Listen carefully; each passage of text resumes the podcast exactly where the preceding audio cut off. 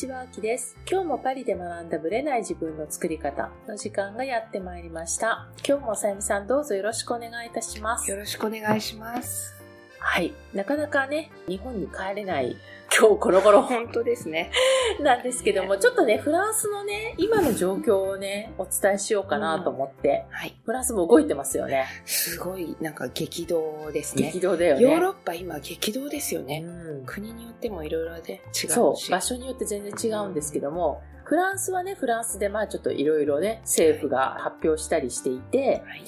一応この1月、何日でしたっけ？ね ?20 日に発表されたのかな、21に発表で。?21 日発表か。そうです。制度のスタートが24 4日。日。で、衛生パスっていうパスサニテっていう、はい。要は陰性証明書を今まで持っていれば入れたらっていう。で、それも陰性証明も、そのワクチン打ってる人と打ってない人で価格が違うみたいな。打ってる人はただ、ただ、打ってない人は25ユーロぐらいかかったんですね、ねテストにね。ね、本来は10月までぐらいは全部無料だったんだけれども、ねまあそこで有料化して、どんどん締め付けがね。締め付けが上がってきて、で、今度このその衛生パスをワクチンパスに変えると。そう、すごく国会でね、フランスの国会上院、下院上院で議論されてましそたね。う。で、結局法案が通っちゃったみたいなね、承認されてしまって、要はワクチンパスっていうのは、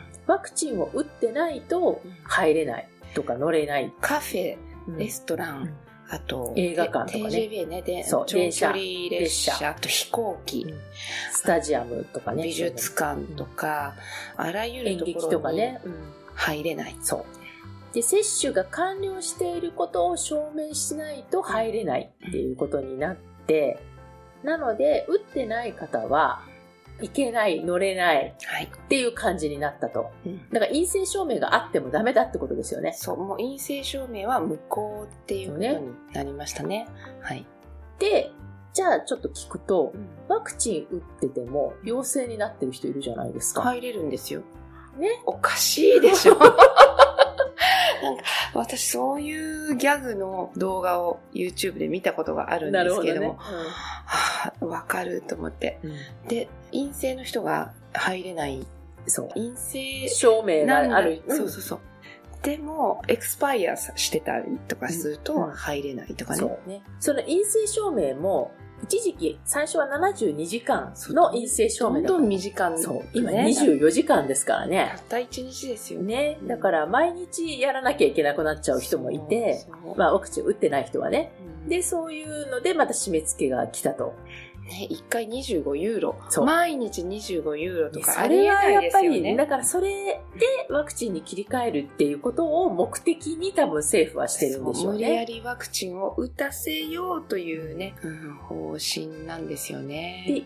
今は結構パーセンテージ高いですよね、打ってる人。すでに。もう76とか7%。8割ぐらいいってんじゃないかなと思ったんです死よ、ね。後入して8割近く。うんうんそう。で、1回目ぐらいだけだったらもう9割近くいってるって私聞いたような気がするんですけど、結構日本と比べると高いと思うんだけども、すね。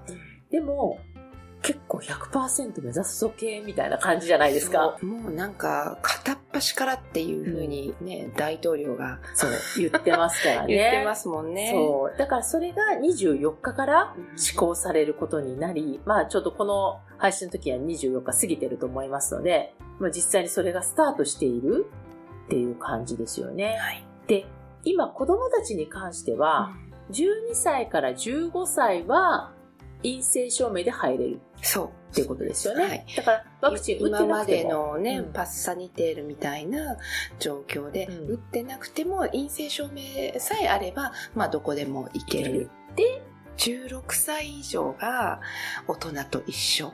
で、ワクチン打ってないと、ね、いろんな制約があって、いわゆる社会のはみ出し物的な位置づけでね、ええちょっとだから、そういう意味では、打ってる人と打ってない人の、こうなんて心理的距離感みたいなものとか、差別みたいなものとか、ねいわゆる本当二極化ですよね。してますよね。例えばね、高校生とかになるとやっぱりお友達と一緒にカフェに行きたいとか、はいはい。映画館とか行きますもんね。行きたいとかっていう子がね、多いと思うんですけども、うん。その中でやっぱり打ってないといけない？っうんまあそうていうの。そのためにだけ打ちたいとかいう子がいると、だけどご両親は反対してるとかっていう場合に、うん。家族の断絶はあ、なるほどね。が起こったり、うん。親子間で、また夫婦で旦那様は例えば打ってる。奥様は打ってない。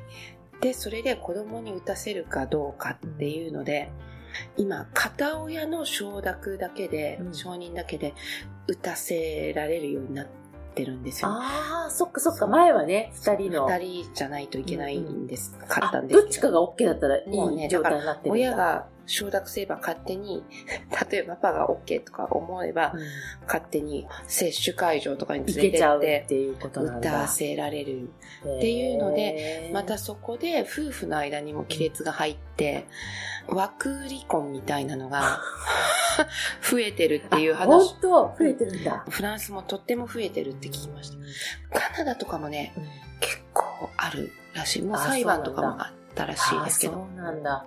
でもね、なんかすごくわかる気がする。やっぱり、まあテレビとかでも私見たんですけど、宗教観とかうん。政治観が違うっていうのは、まあよくある話なんだけど、それは一緒なのに、今回のことに関しては意見が分かれる夫婦とそうか、そうそうわか結構多いっていうふうに聞いて、だから、今まで結構分かりやすかったと思うんですよ。うん。その政治的にね、ちょっと意見が違いすぎてダメとか、うん。宗教的に無理とか、その辺は分かりやすかったけど、一見そういうのは一緒なのに、今回のことに関しては家族間で結構みんな意見が分かれてるっていうのを聞きますすごくね。ねそういうご家族多いような気がしますね、うん。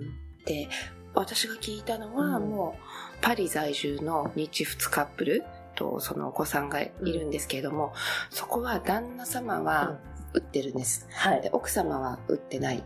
お嬢さんも打ってない。だけどお嬢さんは大学うん。に。パスが、うん。枠パスが必要でであ、陰性証明でダメなんだね。ダメなんです、うんもうだって18あ、歳。とかなんで。まあどっちにしろ24時間ごとにやんなきゃいけないから大変ですもんね。でもう行けないので、じゃあ日本に移住しようっていうことでお母さんとお嬢さんと2人で日本にそのワークパス施行うん。直前22日とかに移住しました、うん。旦那様だけ残して。あ、そうなんだ。え、そのじゃあ学校はもうい行かないか休ら、学休学して、日本で学校にどっか行こうっていう。本でその同じような学校に、に編入みたいな感じこれから探すまず行っちゃえみたいな。フランスが出ないとっていうことで出てっていうことらしいです結構、フランスから出てく人いますよね。今多いみたいね。うんということでね、日本の人から見ると、日本から出るっていうのはちょっと多分想像つかないと思うんですけど、今結構フランスでそうやってフランスに見切りをつけて 出ていく人もいるっていうとこですよね。そう学校も行けなくなるし、うん仕事もできなくなるしっていうことで生活していけないので、もうチョイスがないから、っていう感じですよあのね。脱出っていう感じの方結構多いです多いね。っていうことをね、ちょっとお伝えしたくて、ちょっとね、この続きをまた来週に持ち越してお話ししたいと思います。はい。それでは本編スタートです。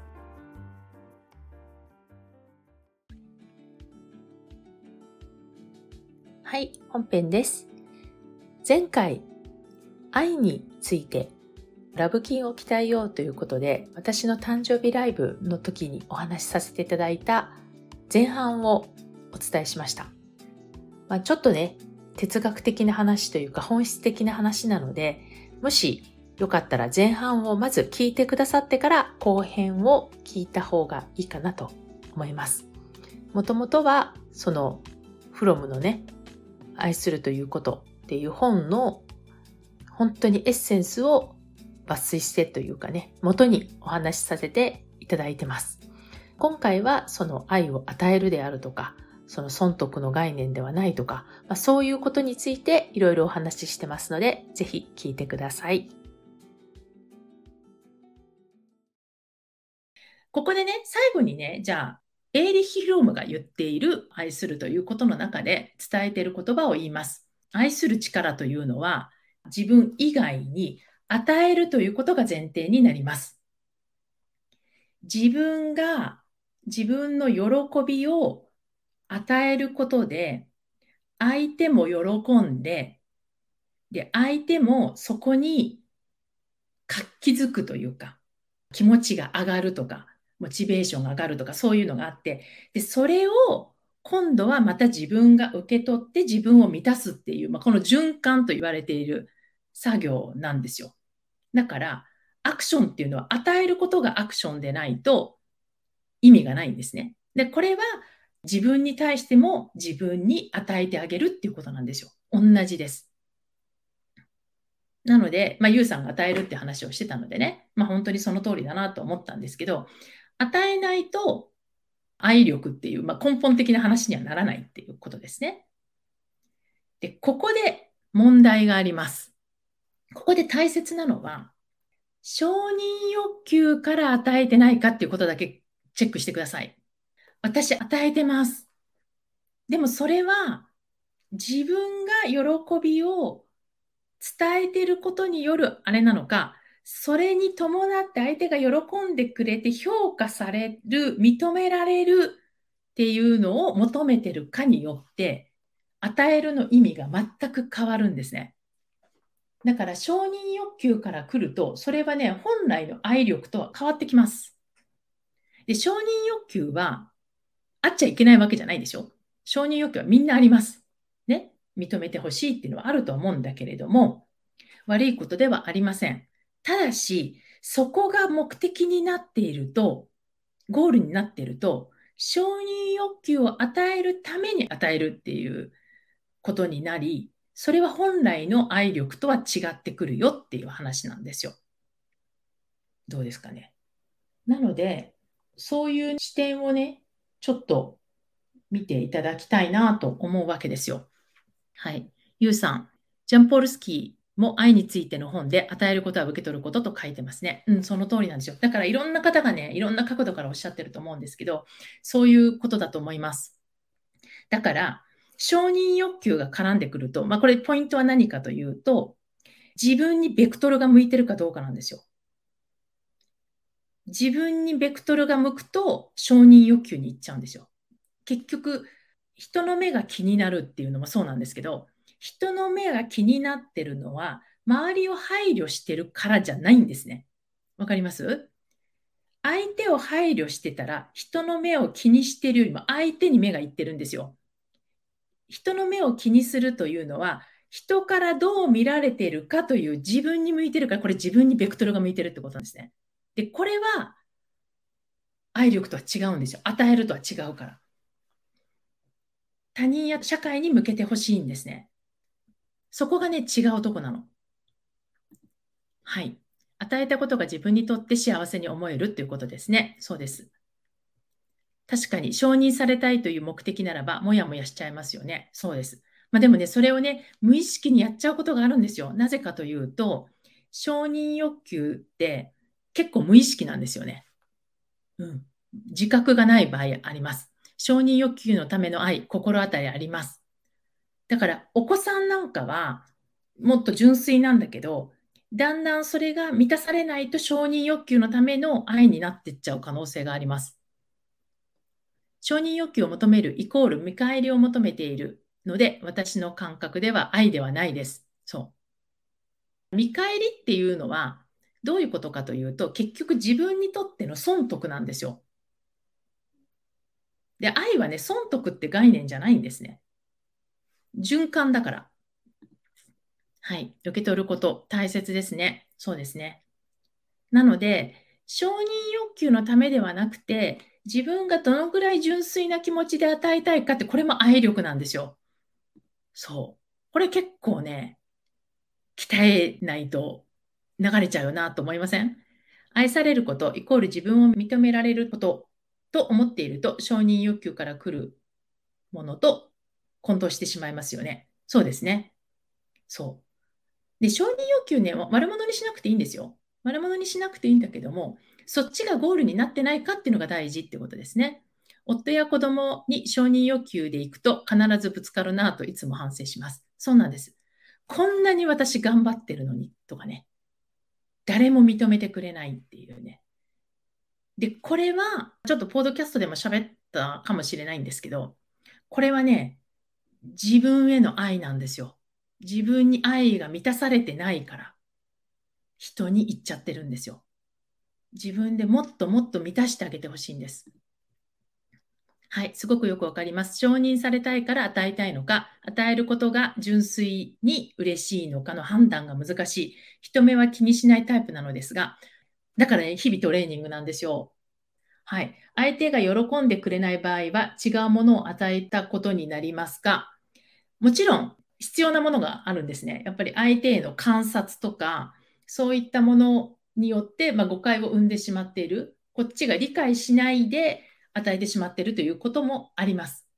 あるいは、相手側の問題で、相手が受け取りたくないと思ってる場合もあります。だからね、両方あるからね、わかんないんですよね。こればっかりはね。そう。難しいですよね。はい。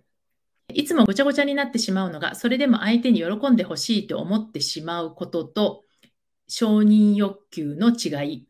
これはね、自分を満たしてるかどうかをチェックすればいいんじゃないかな、お子さんの場合は。メッシになってないかっていうことかなと思うんですけど、どうでしょう？なぜ承認欲求が湧き上がるのかを自分で掘る必要があるのでは？そうなんです。で、これがね、結局自分自身への愛とつながってくるんですよ。なんで私は承認欲求を求めてしまってるのかっていうことね。はい。そう、そこですよね。承認欲求イコール自己価値の低さかと。そうなんです。自分で自分を満たしてないから起こることなんですよ。だから、これね、自己肯定感が低いっていうのもそうなんだけど、自信がないっていうのもそうなんですよ。今日、LINE アットでね、マインドの話を書いたんですけど、今日のテーマに合致するから書いたんですけども、息を吸うように自信がないっていう人が多いんですよ、日本では。普通に自信がないっていうんですね。息を吸うようにっていうぐらい気軽に言うんですね。で、これはよくよく考えてみると、自己愛が足りないってことなんですよ。満たされてませんって言ってるんですね。だって自分に与えきれてない、与えきってるって実感がないから自信がないんじゃないかなと思うんですよ。で、自己愛とナルシシズムは違いますからね。ベクトルがどっちに向いてるかなので、自分を満たしてあげて、人にそれを循環させるのと、自分にばっかり興味を持って、自分の承認欲求のために相手を利用するのでは意味が違うので、そこは自己愛とナルシシズムを分けて考えてほしいんですけど、だから、健全な形でね、人に与えられるようになるためには、自分自身が与えている状態じゃないと、自分が自分に与えて満たしている状態じゃないといけないということなんですよ。だから結局愛力っていうのは対他人、その与えるっていうの方もそうなんだけど、自分自身へ与えているっていうことです。両方絡んでるんですよ。自分で自分を認めていれば他人から認めてもらう必要ないですか？そう。ただね、ゆうさん。言い切るんだけど、なかなか難しいんですよ、これが。分かっててもなかなか難しいんですよ。だからトレーニングなんじゃないかなと思います。50年経ってもトレーニングですよ、私は。多分永遠に続くんじゃないかなと思います。自分の身勝手な気持ちとかね、承認欲求って言葉なのか、あれなんですけど、なんかやっぱり自分勝手になってしまう気持ちとかね、あるんですよ。で、ここをね、こう、ちゃんとね、きちんと認めて、浄化させて、切り替えるっていう作業が私の中のトレーニングなんですね。はい。ついつい承認欲求が出てきます。自分で満たされてない時とチェックしてみますと、してみてほしいです。だからトレーニングなんですよ。なので、本当の愛というのは自立してるんですよ。相手に依存することがないんですね。なぜかというと、自分を満たして自分も与えていて、自分自身ね。で、かつ相手にも与えるから。自分が自立してる力を養ってるのと同じなんですよ。だから与える人っていうのは自分にも与える人。はい。習慣のトレーニングしないといけないですね。むずいね。そうなんです。むずいんです。でも、やる価値はあると思ってます。はい。承認欲求とは少しずれるかもですが、子供が嘘をついていることが分かった上で、信頼するというところで最近悩みました。叱るのは自分の感情中心なのでは。だから、嘘をつくにもなんか背景があるんですよ。うん。お子さんにも何かあるんですよね。で、そこをね、掘ってあげるといいと思います。嘘をついた、つかなかったっていう話ではなくてね。それだけで一面的に見ない方がいいかも。はい。波があっておかしくなった時はその都度チェックですよね。訓練続けます。はい。本当の愛は自立している表へ難しい。そうなんです。そうなんです。だから特に恋愛はもう絶対これです。いい恋愛したかったらもう自立なんです。これ依存するとおかしくなってくんですよ。DV なんてもう相互依存になってっちゃう状態なんでね。そう。いびつな形になってっちゃうんですよ。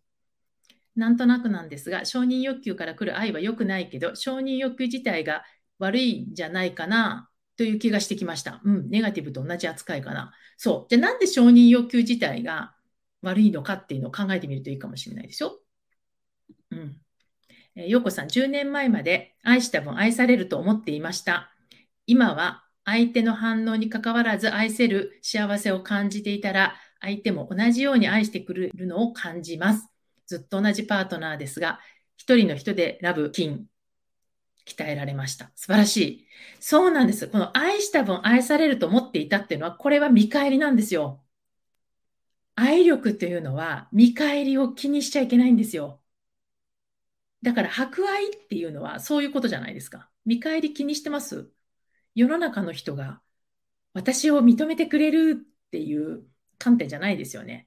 世の中の人が幸せになって、で、それがまあ結果的にね、感謝という気持ちで自分に戻ってくるかもしれないし、そういう話なんですよ。ラブ菌、鍛えよう。みんなで鍛えよう。で、ラブ菌の鍛え方っていうのもまあいろいろあるんですけども、これはね、もっと深い、深く話したいですね。こういうのがわかる人たちと。この愛力をね、ちょっと鍛えることをみんなでやりたいなと思ってます。今日の秋さんの話、まさにバスカリアの本みたい。そうか、ちょっと探してみますね。見てみます。はい。なので、最後にトレーニングなんだよっていうところで、じゃあ、もう一回この愛筋をね、鍛えるとどんなメリットがあるか、もう一回言いますね。これ私があくまでも考えついたところですよ。まず、自信が持てます。自分自身を信頼できるからね。それから人間関係が健全で継続します。長続きする。あとは、愛されないのではという恐怖や不安から解放されます。これ自分への愛を鍛えればできるから。あとは、自己肯定感が上がります。自信がないって言わなくなります。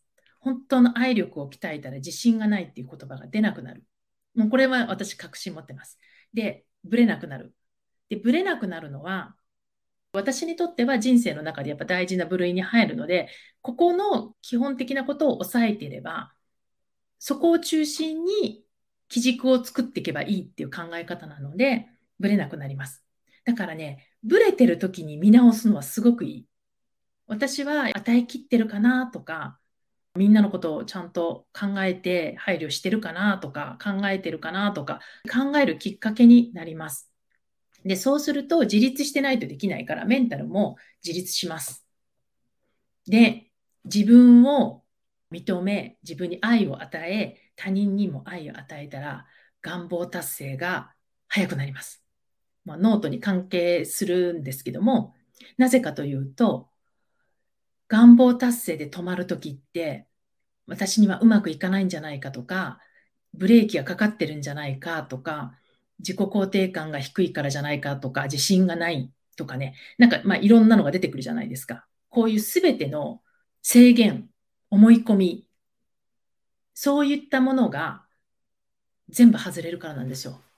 で、まあ、その循環するっていうのが、お金と全く同じ発想なんですね。今はこう感情っていうかね、エネルギー的な話をしてますけれども、それを最終的にお金に切り替えたら同じなんですよ。与えて、みんなが喜んでくれて、そこに価値を感じてくれて、対価を払う。で、その対価を払ったものに対して自分も嬉しくなる。これも完全にお金の流れじゃないですか。特にまビジネスとかね、仕事もそうなんですけど。すべてそうなんですよ。だから仕事も考えてほしいんですね。仕事も絶対そうだし、給料しかね、一定の額しかもらってないかもしれないけど、仕事のやり取りって全部そういうやり取りなんですよ。お客様とかね、例えば上司からの依頼とかね、一緒にやってるチームメンバーとか、これ全部同じ話なんですよ。愛力があるかどうか試されてる。なので、メリットだらけなんです。どうでしょう？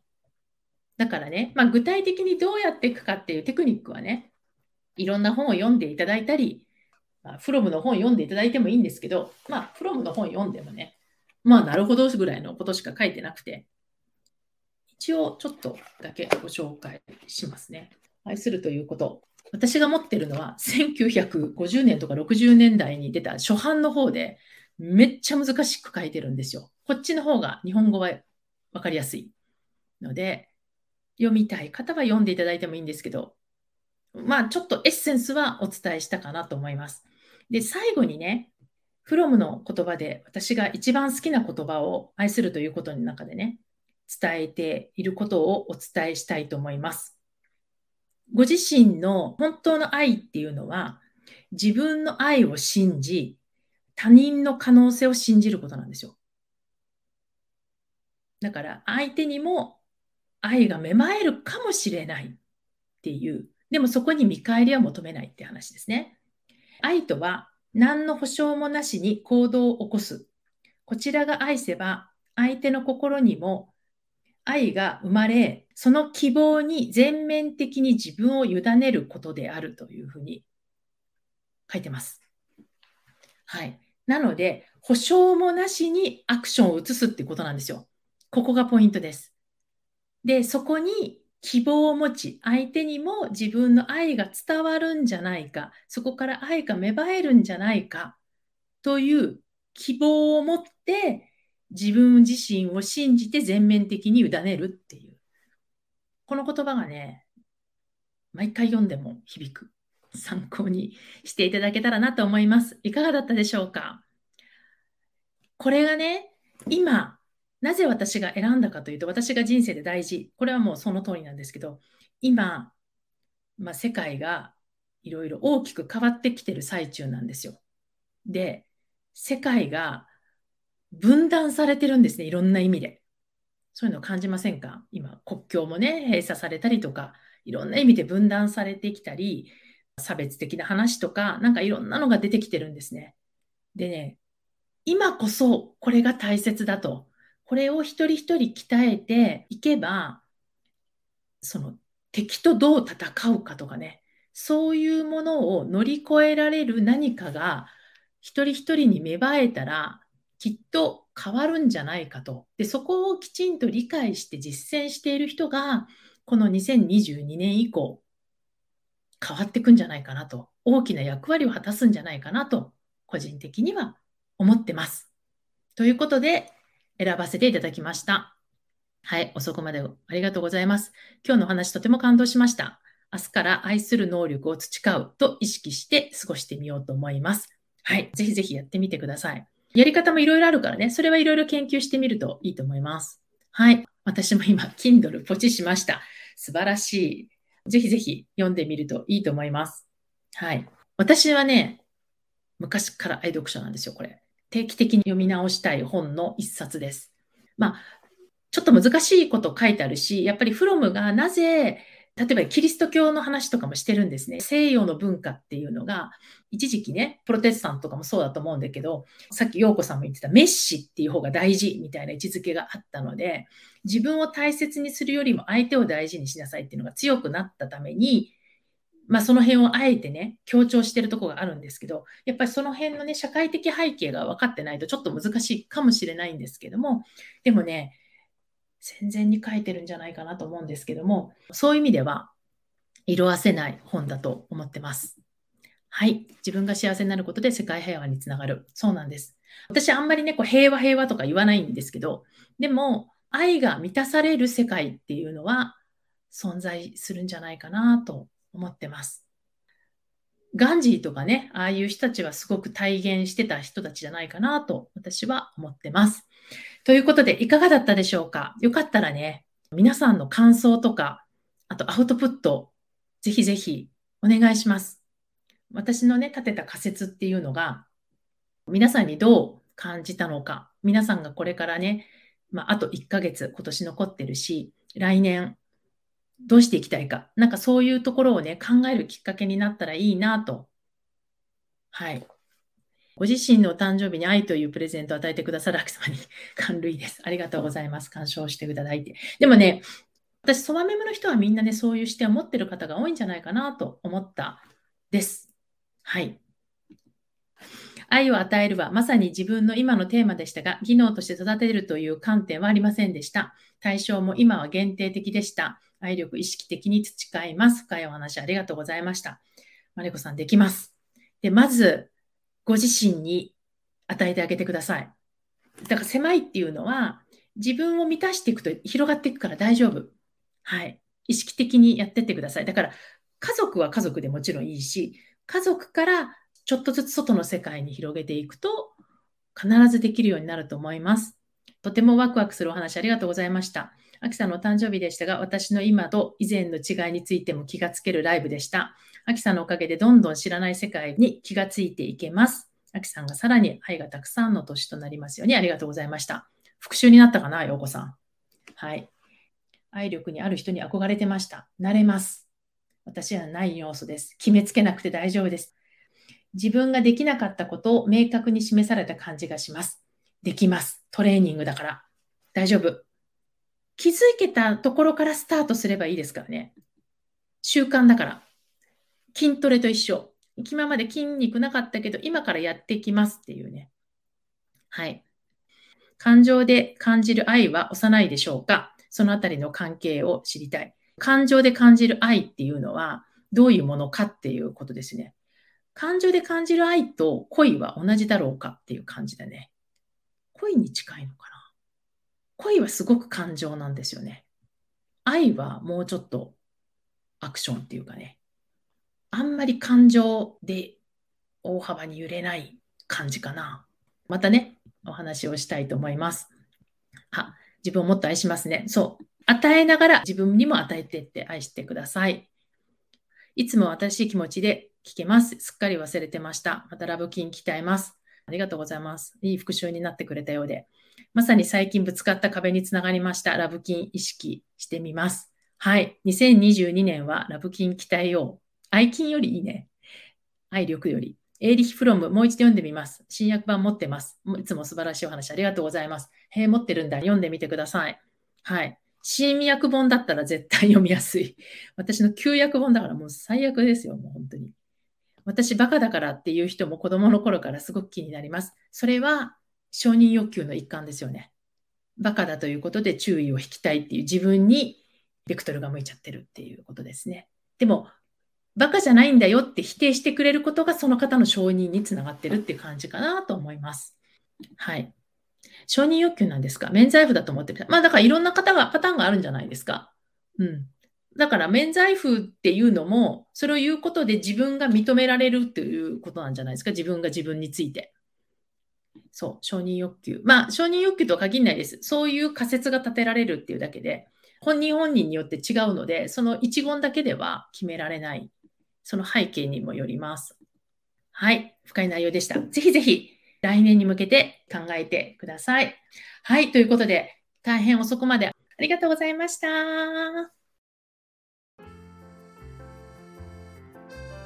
この番組は毎週日本時間の木曜日の夜に配信されています。配信場所は iTunes のポッドキャスト、Google ポッドキャスト、Amazon Music、Spotify などから聞くことができます。YouTube も時間差はありますがアップされています。iTunes のポッドキャストは登録ボタンを押していただくと自動的に新しい回が配信されます。また、週2回 Facebook とインスタでライブを行っています。ポッドキャストとはまた違う視点でマインドについて、願望を叶えることについてお伝えしていますので、ぜひよかったらこちらも参加してください。アーカイブは期間限定で見れますので、詳しくはパリプロジェクトのホームページをご覧ください。パリプロジェクトで検索していただければすぐに見つかります。また次回お会いしましょう。